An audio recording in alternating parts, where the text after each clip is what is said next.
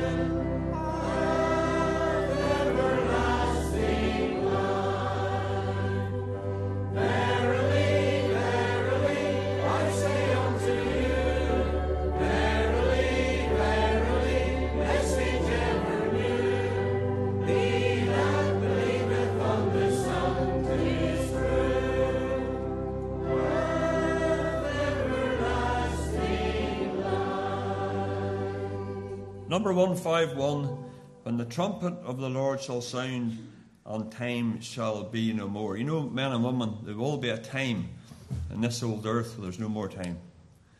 At the minute, we are all uh, complaining of it. We're short of time. There's not enough time in the day. But there'll, be coming, there'll come a time where there will be no time. And the Lord will come back to gather his own. And we just pray tonight that when he does come back and the trumpet sounds, you will be found in Christ and you'll be saved and you'll be ready to meet him when the trumpet of the Lord shall sound.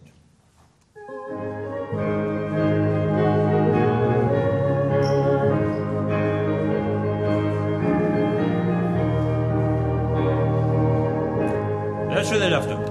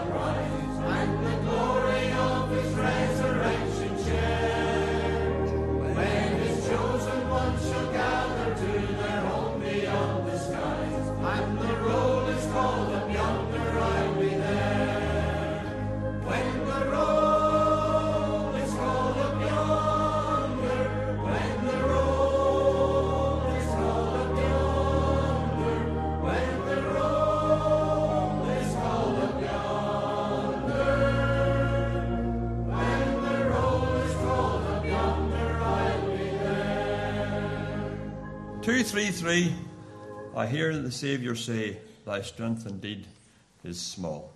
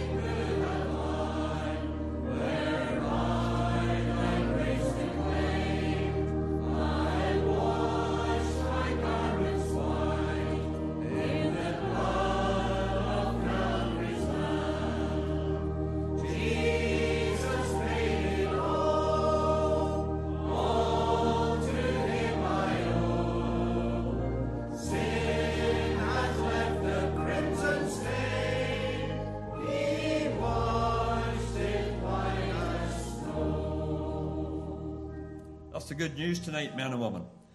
In the chorus, Jesus paid it all.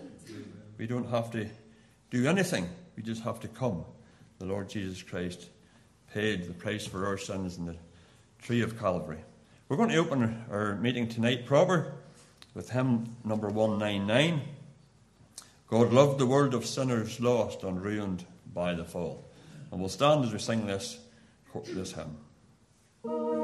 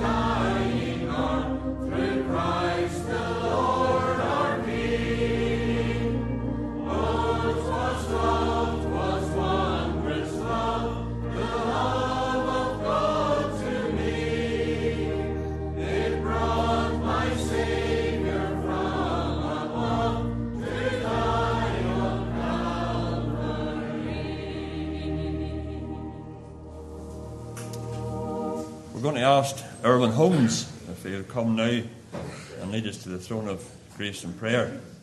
Erwin's one of our kin, and he's going to lead us to the throne of grace just now.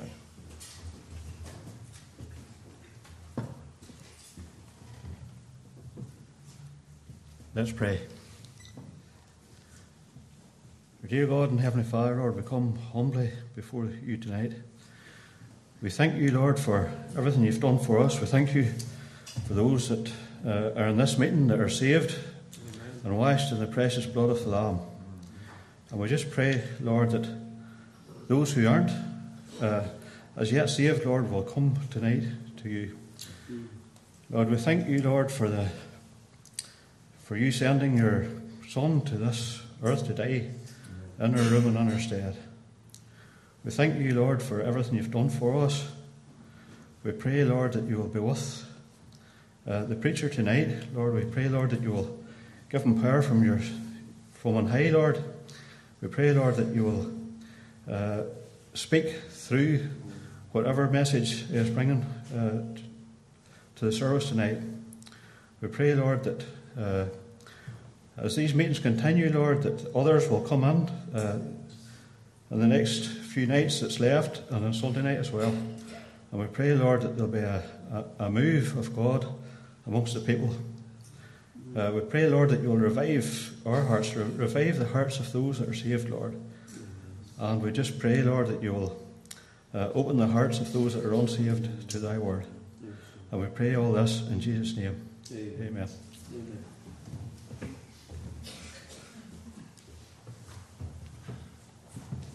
Thank you, Irwin. Now we're going to ask Rebecca Park, one of our own homebred uh, young ladies, to come and sing now. Rebecca, please.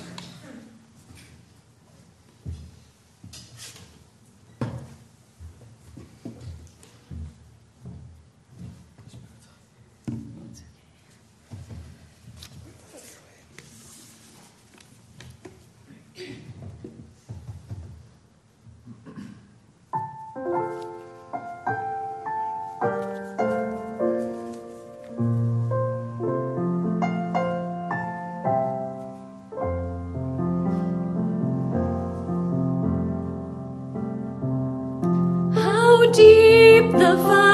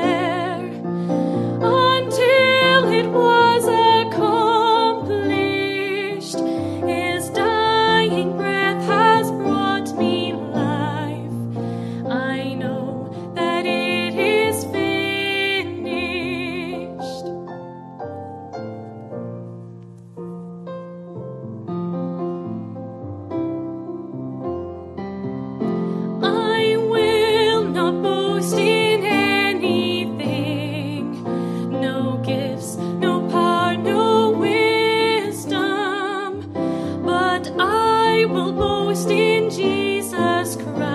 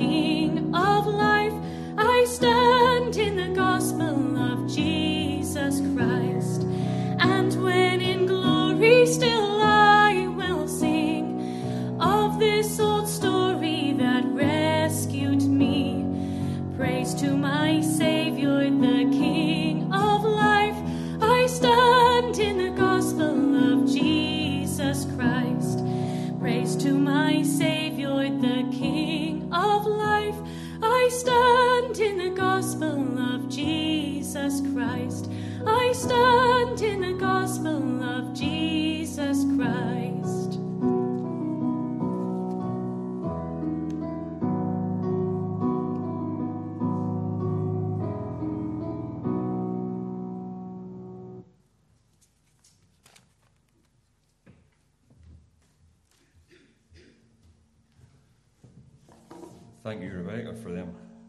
Pieces. There was one line in them pieces caught my attention, and it was a line where it said something like, uh, "No more burden and weight of sin." And it's great tonight to be here and to be saved, and we don't have that burden of sin.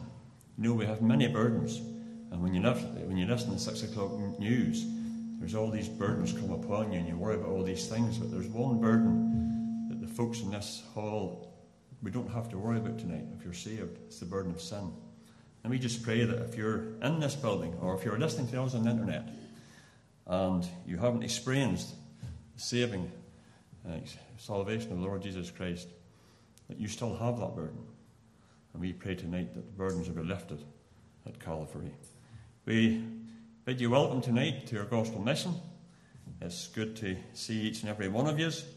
Uh, I don't know about you, but I come away from a big log burning fire, and uh, the devil would have said to me, "Just lie on. That's a good, a good position. We're comfy." I was nearly sleeping after my supper, but it's good to get out and get to the mission and support our brother here and the rest of us as we carry out our mission here. And we just welcome you tonight, and we thank you for braving the storms. And those who are at home on the internet, we bid you welcome too. If you're on Facebook or YouTube or Sermon Audio, we give you a very warm welcome tonight, and we pray that you'll uh, enjoy the service here. There's only two nights left of the mission. There is two weeknights left of the mission. There's tomorrow night and Friday night, and we pray that you will plan to attend these both meetings. And don't forget about the prayer meeting in the MacArthur room down below. We're having some good times of prayer, and it's a good preparation before you come up here to go into the prayer meeting and spend that little time before the Lord and uh, ask for His help in our meetings. The singers, the singer tomorrow night is Sarah Knowles, and then on Friday night we have Marcus and Cherith Lakey, and then on the Lord's Day it's the Hebron choir, the senior choir. So it's the golden oldies once again. Friday night we have a special uh, Fire coming, uh, Andy Copeland. He has been involved in paramilitaries and has a very interesting story to tell. The Lord can save even the worst. And uh, come and hear that wonderful story. And also on Friday night, we'll have uh, we'll be taking up a, a, love offering. There'll be baskets at the door for our brother here. Uh, I think he's worth his weight in gold, so I don't know how, how deep you have to dig to uh, support that. But uh, don't forget that on Friday night. Come prepared, and let's lift a good offering for our brother. Now we're going to sing together hymn number 281. There is a fountain filled with blood drawn from Emmanuel's veins. We're going to rise and sing one more time.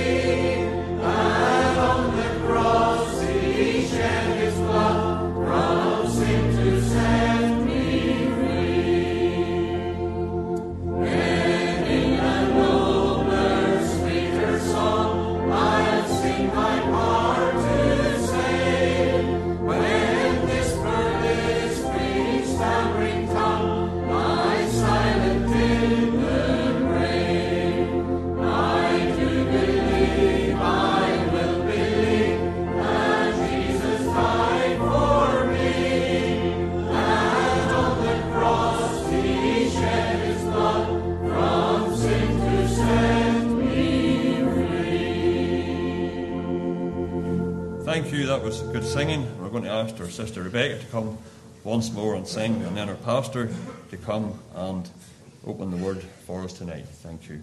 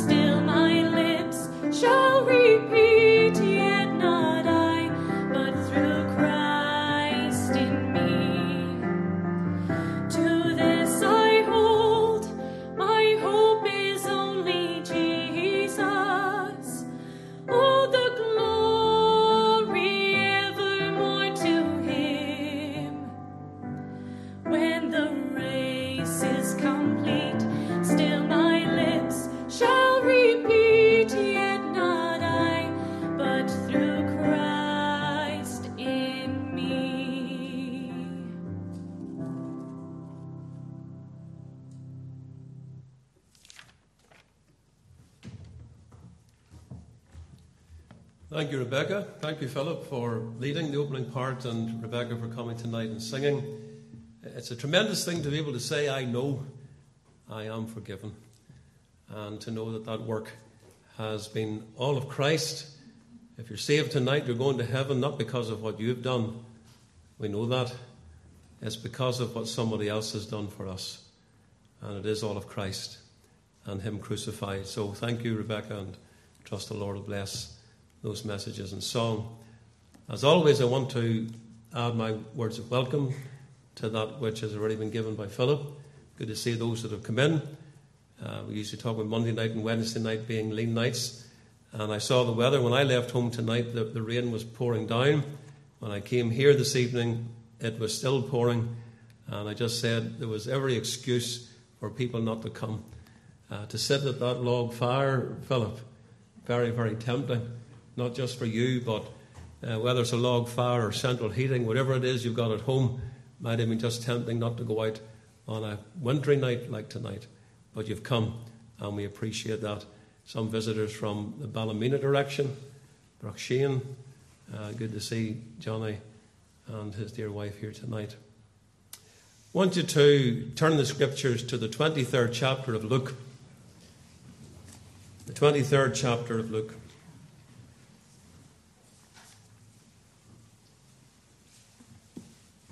Philip made a statement tonight the Lord can save even the worst.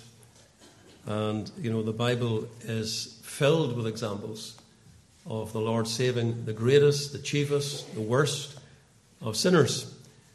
And we're going to look at one such person tonight.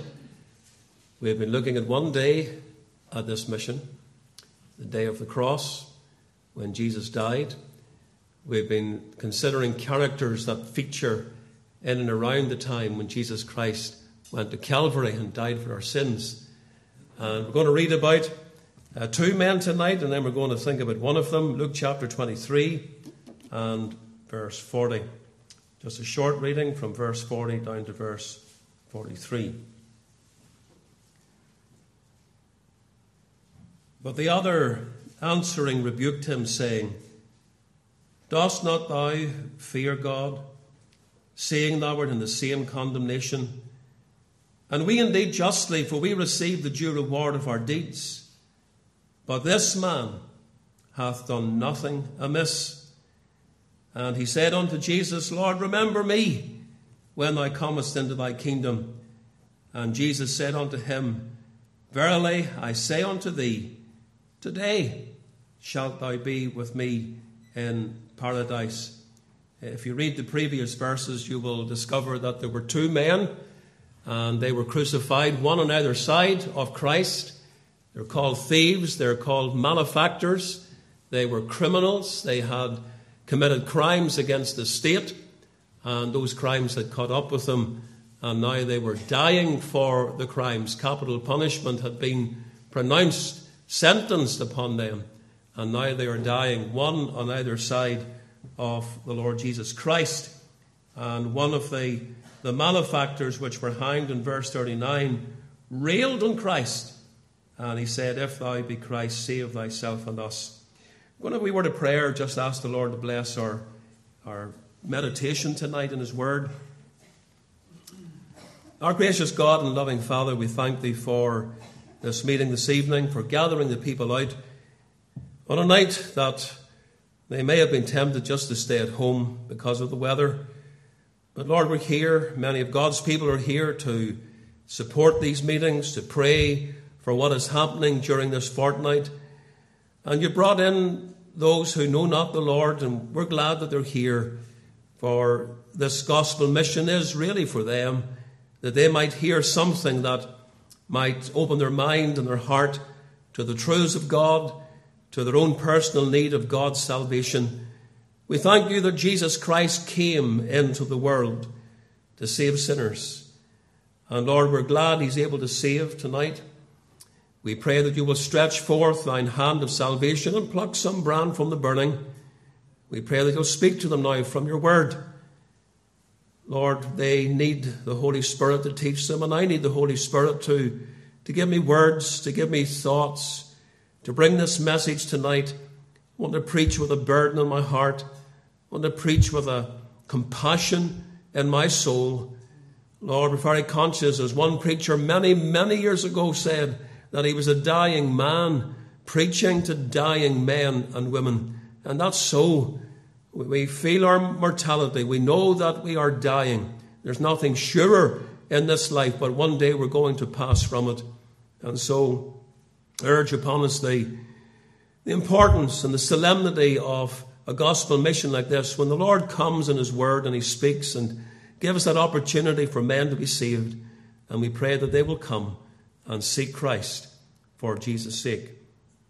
Amen. Two men are crucified, one on either side of the Lord Jesus Christ. We are confronted by two sinful men who were at the point of death.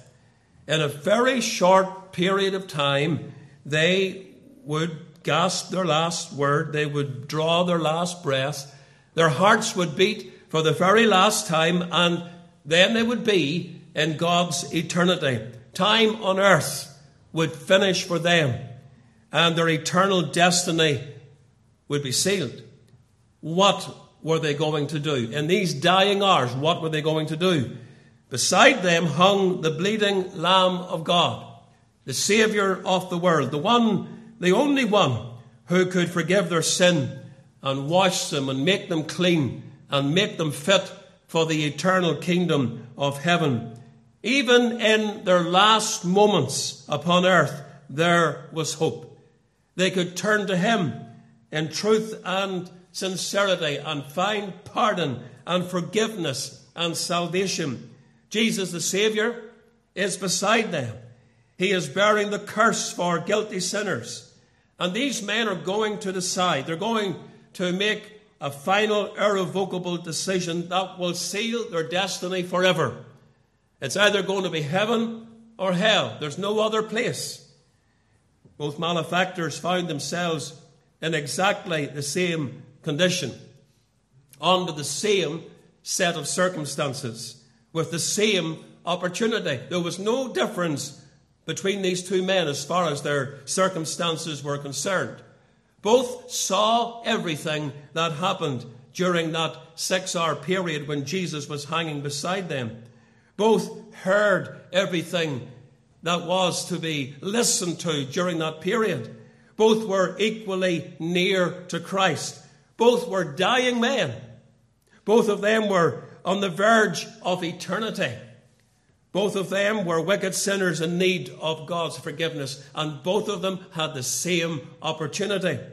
And yet one remains hardened in his sins and unbelieving, while the other is penitent and he cries for mercy and he seeks for salvation. One reviles and rejects the Saviour. Yes, even in his dying hours. And yet the other helplessly cries out for mercy and is wonderfully saved. One seals his destiny for hell, and the other seals his destiny for heaven in a moment of time. You find your, yourself tonight as you come to this meeting in the same condition as everyone else that is here. You are under the same uh, circumstances, you've got the same opportunity. You're gathered here in the town hall, you're in the same meeting. You are both, or all of you, are hearing the same gospel. You are brought near to the Saviour in His Word. And you are also dying. Nothing sure, even as we prayed tonight, that one day we're going to leave this world. One day we're going to go out into eternity we're going to die. And we're privileged also with the same opportunity as we listen to God's word to be saved, to be reconciled to God, to become a Christian. And Christ is here tonight. He's beside you. He's not hanging on a cross any longer, as the scene here before us, but he is seated on high. He's no longer the humiliated Lord. He is the risen, exalted King sitting upon his throne. He's not the servant on the tree, he's the sovereign on the throne. However, he does come to us all on the same grounds, under the same circumstances. He is still the Saviour, and he offers himself as the substitute for sin, the one who bled and died upon that centre cross at Calvary. And you have a decision to make. Just like these men on either side of Christ had a decision to make, so have you. What are you going to do? Will you make the right decision? Will you make the right choice? One of the thieves did. And thank God for the penitent thief who sought and found the Saviour in his dying hours. And this is the man that I want us to look at this evening. I want you to look at verse 40, first of all, where we read tonight in Luke 23. And I want you to notice that he was characterized by fear. The other answering rebuked him, saying, Dost not thou fear God? Seeing thou art in the same condemnation. Here is a man who began to get his priorities right. He feared God. A few moments previously, there did not seem to be the slightest conviction or concern about him. At the start of the crucifixion, we're told that both malefactors, both of these thieves, were casting the same abuse and mockery in the teeth of Christ. It's Matthew that tells us about this in Matthew chapter 27 and verse 39. Let me just read you those verses this evening. They that passed by reviled him, wagging their heads and saying, Thou that destroyest the temple, temple and buildest it in three days, save thyself, if thou be the Son of God, come down from the cross. Likewise also the chief priests mocking him with the scribes and elders said, He saved others, himself he cannot save. If he be the king of Israel, let him now come down from the cross, and we will believe him. He trusted in God. Let him deliver him now, if he will have him, for he said, I am the Son of God. Now, mark what it says in verse 44. The thieves also, which were crucified with him, cast the same in his teeth. These two men, on either side of the Lord, these dying men, at the beginning of this story, the beginning of the crucifixion, they were abusing Christ, they were mocking Christ, they were asking Christ to come down from the cross and prove himself to be the Son of God. The very men who were hanging on either side of the Saviour were not innocent of engaging in this same wicked verbal abuse against the Saviour. It seems that both of them engaged in such activity. How despicable! How awful! Indeed, how unbelievable. These men are facing death. They are on the verge of eternity. They are on the very threshold of hell itself, and they, they dare to blaspheme God and blaspheme Christ. But there is a change of mind, a change of heart in one of them, for he is now characterized by fear. His very heart and soul and spirit were gripped with a dreadful fear of God. He realized in a few short moments the death angel would come knocking on his door and his soul would be called immediately out into eternity. So we, we have to ask the question what happened? What brought about this change? This man who, like his comrade on the other side of Christ, that was casting all this abuse in the face of Christ, what happened to bring about the circumstances that changed his mind? I'll tell you, my friend, the Holy Spirit of God began to work in his heart. There is no other explanation for this. The Spirit of God moved mightily upon his conscience and made him realize that there was a God before whom he would give an account. The other thief remained untouched, unmoved, unconcerned, and unrepentant. There was no fear of God in his heart. It is the operation, you see, of the Holy Spirit of God that makes the difference. He who has been sent into the world, as Jesus tells us, to reprove the world of sin, righteousness, and judgment. Unless the Spirit of God strives in a man's heart, convicts him of his sin, troubles him, then there will be no genuine anxiety of heart. A man will not be troubled, a man will not fear. We see here that a man can, can go on into death with the knowledge that he is dying, and yet he can go there hard of heart, without concerning, even mocking God and blaspheming Christ. You wouldn't think that was possible and yet it was so. But the penitent thief began to fear, began to quake. God was moving evidently in his heart. How important it is to get saved when the Spirit of God is moving in your heart. In that time when the Spirit is dealing with you and planting a fear of God within your soul, there's nothing wrong with a genuine fear of God in the hearts of the unconverted. We should pray that this will happen more often, that God would drive more people to a true fear of God that brings them to the place of repentance that God would instill into their hearts the, the dreadfulness of the Lord, that that would overwhelm their souls, that they would get to a place where they can't eat or sleep until they cry for mercy. I long for those days to come back again, where men shake when they think about God, when they tremble in His presence, when they are troubled in their heart.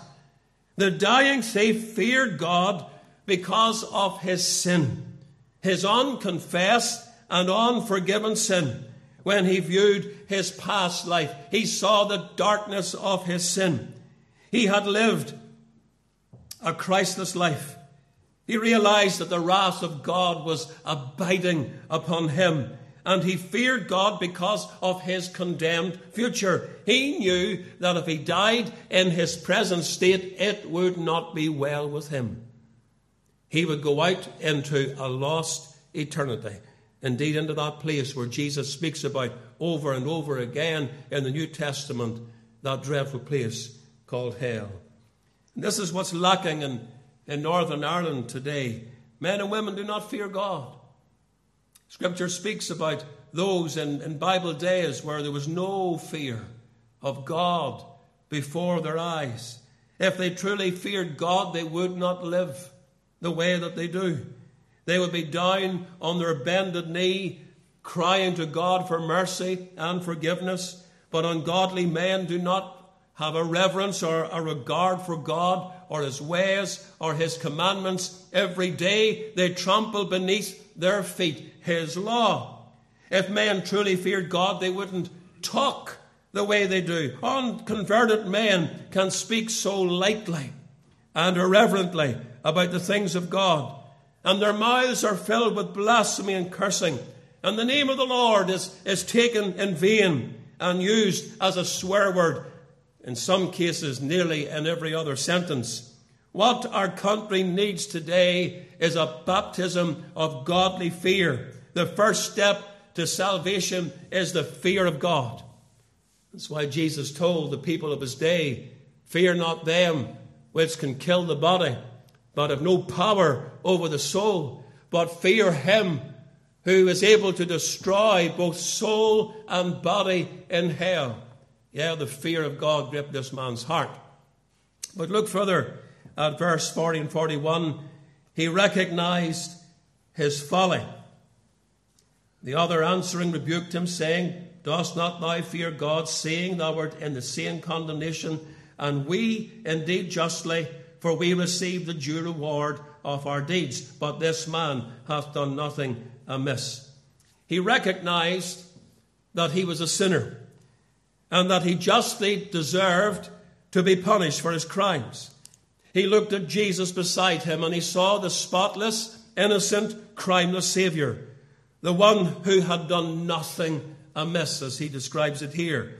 And then he looked at himself and he saw a foul, wretched, unclean sinner who was guilty of sin and who had merited death and damnation. He realized that his life had been a mess and that his past life had been foolish and vain and that he was now being rewarded for the deeds that he had committed. Like the prodigal son, he came to his senses. He acknowledged his waywardness and he turned to the Lord. The prodigal son saw his folly and his moral bankruptcy when he was reduced to feeding the swine in a time of famine and hunger, when he would even have eaten the pigs' food. And yet he was brought to that place where he says, Father, I've sinned. I've done wrong. He was brought right down to that place of acknowledgement of his sin. And God requires us, you and I, to recognize our folly. We must confess that our lives have been sinful and that we have transgressed the laws of God. In consequence, we justly deserve to be punished. We deserve to be condemned. We deserve, we deserve to die eternally. We may not like to admit this. A lot of people today think they're they're pretty good in the, in the eyes of man and even in the eyes of God, and they don't like to admit their sinnership. And yet we need to get to that place because we are. We are sinners. All have sinned and come short of God's glory. I wonder, have you recognized the folly of your ways? Have you come to yourself? Have you arrived at that place where you see your spiritual destitution and bankruptcy before God and you're willing to say tonight from an honest heart, Lord, I know that I am a sinner. I know that I am unrighteous. I know that I am undone before a holy God. God requires repentance. This is the message of every faithful preacher. John the Baptist, the forerunner of Christ, he preached the message of repentance. He said, Repent ye, for the kingdom of God is at hand. It is said of the twelve disciples in the Gospel of Mark, chapter 6, and verse 12, that they went out and they preached that men should repent. Peter proclaimed, Repent, therefore, and be converted, that your sins may be blotted out. And Jesus Christ preached the very same message of repentance. Except ye repent, Jesus said, ye shall all likewise perish. There can be no conversion until a man gets to the place where he recognizes his sin and in repentance he turns from his sin. God demands it. And he lays that demand upon sinners. It's your responsibility. Indeed, when Paul was standing preaching in Mars Hill, he says, God now commandeth all men everywhere to repent. And he said that in the light of the great judgment day, that God has given a day in which he will judge the world by Christ. God demands, God commands that you repent of your sin. Jesus was sent to, to call men to repent. He said, I am not come to call the righteous, but sinners to repentance. He desires men to turn. The Bible says the Lord is not slack concerning his promises. Some men count slackness, but is long suffering to usward, not willing that any should perish, but that all should come to repentance. And the Lord would call you tonight, dear sinner, to that place of repentance where you will turn from your sin. But not only does He demand repentance, He demands faith. You remember when Paul spoke about this, when he wrote about repentance toward God and faith toward our Lord Jesus Christ. And so that brings me on to my third point tonight in verse 42. This man exercised his faith. Look at it there. He cried, or he said unto Jesus, Lord, remember me when thou comest into thy kingdom. After recognizing his sinful condition in simple childlike faith, he cried out to the Lord, Lord, remember me when thou comest into thy kingdom. However bad he had been previously, however hardened he had been and debased, he was brought to true repentance and he cried out in faith. There was an invisible energy touching his soul and melting it into contrition. The power of the cross of Christ was felt. Yes, this criminal became humble. His heart believed, and his faith penetrated the veil of the incarnation, realizing that there was hope for his guilty soul. He was saved by faith, not by human merit. As Ephesians 2 and verses 8 and 9 remind us For by grace are ye saved through faith, and that not of yourselves, not of works, lest any man should boast. We can't boast in our works, our works will never save us. It is by faith in Christ. This man was never baptized, he was never catechized, he was never confirmed, he never sat at the Lord's table. He never registered his name on a church roll. He never attended church faithfully or became an active member of any denomination, but he was gloriously and eternally saved in his dying hours. This casts away any false idea that religion can save your soul. Whereas the things that I've mentioned have their place and they are good and proper in their rightful place, they will never redeem your soul and they will never bring you to heaven. So, what are you trusting in? What are you trusting in tonight for your eternal well being? The dying thief did not have his faith in a church or a creed or a confession. He did not have his faith in a preacher or a priest.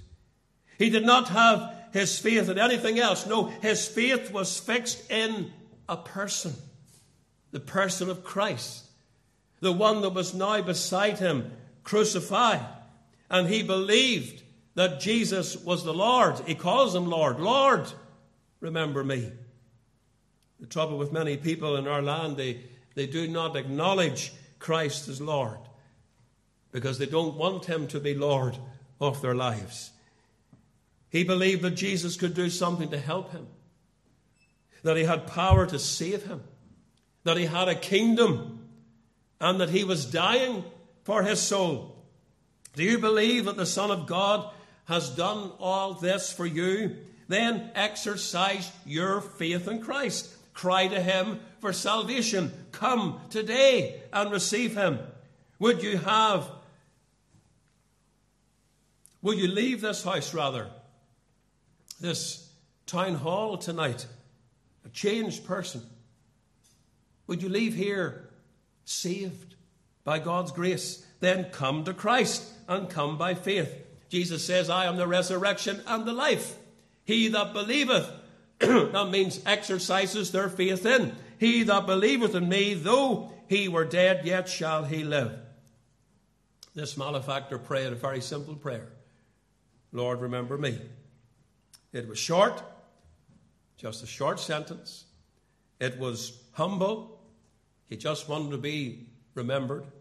And it was earnest because he was an awakened sinner on the brink of eternity.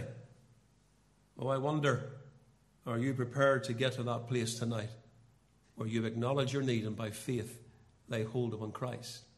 One other thing I want to mention in verse 43 I want to say tonight that he was assured of his future. Jesus said unto him, soon as this man cried out, Jesus said unto him, Verily I say unto thee, today shalt thou be with me in paradise. What a comfort. What a joy. What assurance these words must have been to this poor sinner as in agony he cried out to the Lord. The moment that he cried out in faith, he was instantaneously saved. Jesus spoke these words of great assurance Today shalt thou be with me in paradise. What power, what grace, what dominion. Our Saviour thinks upon the chiefest of sinners as he offers himself upon the cross for sin. There's none too bad, praise God, tonight to be saved. Are you a thief? Like this man? You can be saved. No matter what you've done, you can be saved. Are you a blasphemer? You can be saved. Have you broken the commandments of God? You can be saved. Are you an adulterer? Are you an immoral person? You can be saved because Christ came to save men. And he's able to save to the uttermost all that come unto him. The dying thief now knew without a shadow of a doubt that it was well with his soul. Death was sure, but it didn't worry him any longer. He was not afraid to die. He was not afraid to meet God. He was not afraid of God's wrath because Christ had borne that wrath for him. He knew that as soon as he died, he would be in paradise with Christ. It would be absent from the body, present with the Lord, as the scripture promises to every child of God. I wonder, have you got assurance tonight? Do you know that it's well with your soul, your immortal, precious soul? Death did come to this thief. But he was a happy man in the hour of death, for he went to be with Christ, which is far better. There was no mysterious delay, There was no season of suspense. There was no delay at all between death and paradise. The moment he departed this life, he was with Christ in the next life, because that's what Jesus promised. What a comfort every true child of God has tonight. I wonder, are you assured about your future? Are you saved tonight? Are you prepared for heaven? Are you ready to meet God? The dying thief rejoiced to see that fountain in his day, and there may I, though vile as he, wash all my sins away. Dear friends, come to Christ tonight. Don't be like the other thief who died in his sin, rejecting the Lord. But be like the man who was penitent, who recognized his sin, who called out for mercy, and was assured about his future. Let us pray.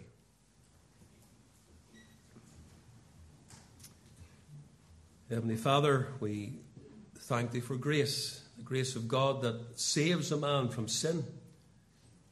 We thank Thee that even in the dying hours of the Saviour, when He was suffering, when He was in pain, when undoubtedly He was so taken up with the agony of the cross, yet He had time to think about sinners.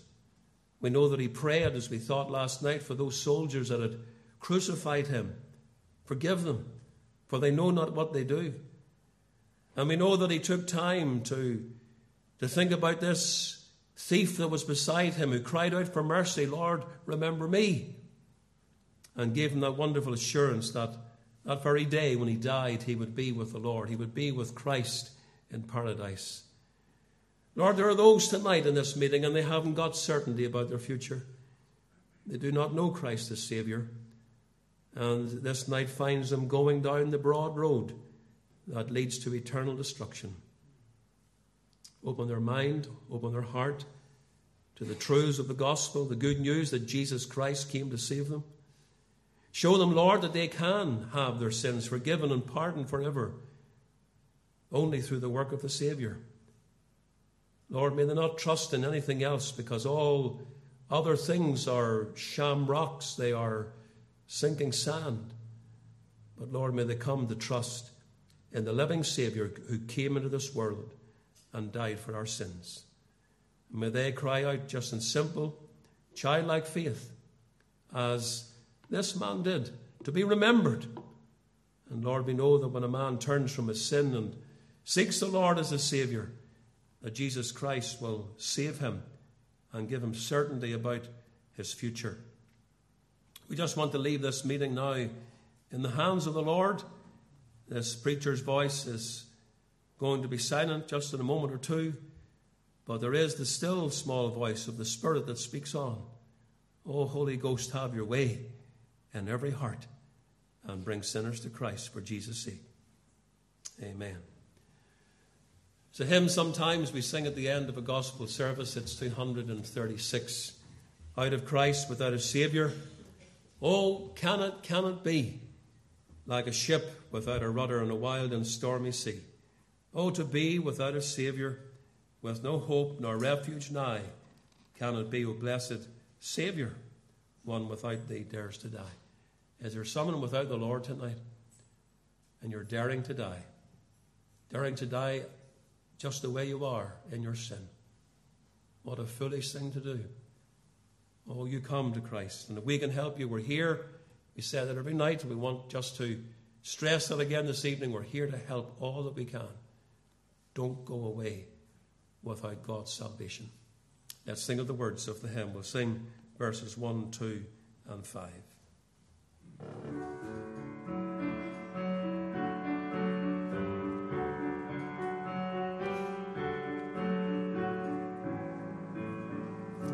Let's rise to our feet as we sing.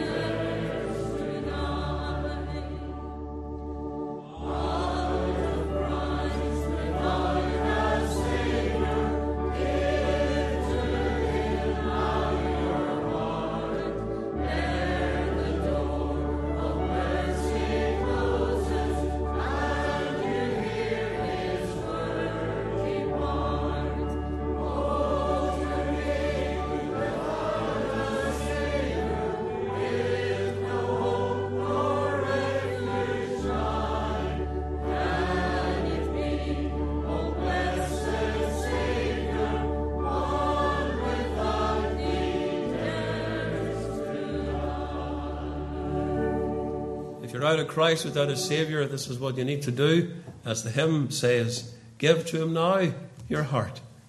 Oh, don't turn away from the speaking voice of God. Lord, we're glad that the Spirit brings conviction. We're glad tonight that the Holy Spirit brings a fear, a true fear of God, brings us to consider our, our latter end, where we'll be when death comes, where we'll be in the great expanse of eternity. And He points our way to the remedy for our sin, and He shows us Christ, the Saviour of men. We pray that there will be a fleeing to Him, that men and women and young people will get to Christ tonight and know their sins forgiven. Don't let them go on rejecting and neglecting so great salvation, but may they turn and seek the Lord. We pray all these things in Jesus' name. Amen. Amen.